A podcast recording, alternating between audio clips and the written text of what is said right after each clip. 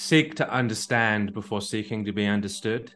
And again, that's you know we, we can use that and we can apply that to to detachment. So another way to look at detachment, which is a very relevant topic as well, always is it's the ability to put your own needs aside for a while so you can meet your wife's needs. That's another good way to look at it. So if you can do that while while adding the idea of seek to understand before seeking to be understood, uh, that's very powerful, right? It's called, I got it from a, a, book called The Dan Sullivan Question. Dan Sullivan was the author. It was actually a business book, but it works very well in this situation. And the question is if we were having this conversation at some point in the future, if we're having this conversation 12 months from now, dear wife, what would have to have happened for you to say that I'm really, really happy with the last 12 months. It's going to give you the blueprint to slow things down. She might say, well, I would have to have a financial settlement in pay, in writing. I would have to have this. I would have to have that. Stop making things worse.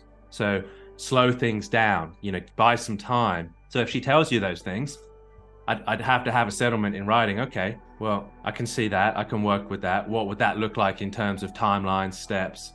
You know that that's six months or 12 months from now what would it look like in terms of six months from now three months from now? Help me understand the timeline. And she's going to go well in three months i'd need this in six months i'd need that. And what's going on here is you're seeking to understand her versus telling her like because a lot of us would just go well i can't have a, we can't do that it's not practical. Which is you being understood right? It's not practical to you. So that that's you seeking to be understood before understanding. So when you do that all of a sudden your wife goes she feels understood and she will want to slow things down. So a lot of guys they get confused and go, well, if my wife's asked for a financial settlement in writing, if I give her that, that's going to speed things up. It's like no, no, no. If you if you consent to that and agree to it and say, okay, I can support you on that if that's what you need, she's going to back way off. She's going to slow down. It's very counterintuitive and very very counterproductive. When when things are really bad at the beginning, and you say, well, what would have to happen if you were having this conversation six months from now? What would have to have happened? In order for you to be really happy with the last six months. That gives you the blueprint for the next six months. Because if you follow that blueprint to some extent, is she going to be happy? Well, she just told you she is. And it's going to slow it down. And in any situation, right, with anybody, it, it's a very, very powerful question. The Dan Sullivan question is a book. So that that's a great book, a great book, right? And it, it's it's a good book just for life in general. It's a general general. It's a business book. It's a sales and marketing book, right? But ultimately, in, in our situation as men, we did a great sales and marketing job to get our women into our lives, but we failed to fulfill on the product. There's a product fulfillment issue, right? Sales and marketing, 10 out of 10, we all got our wives to say yes to spending the rest of our lives with us. Great sales and marketing.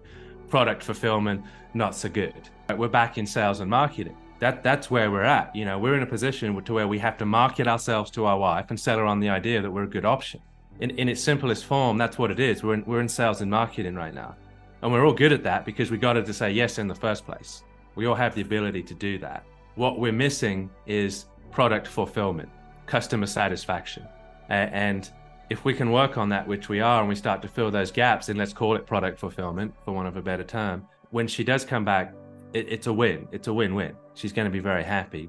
The the Dan Sullivan question is a is a really good good place to start in in how to try to draw out of your wife what it is that she wants versus giving her what what you want to give her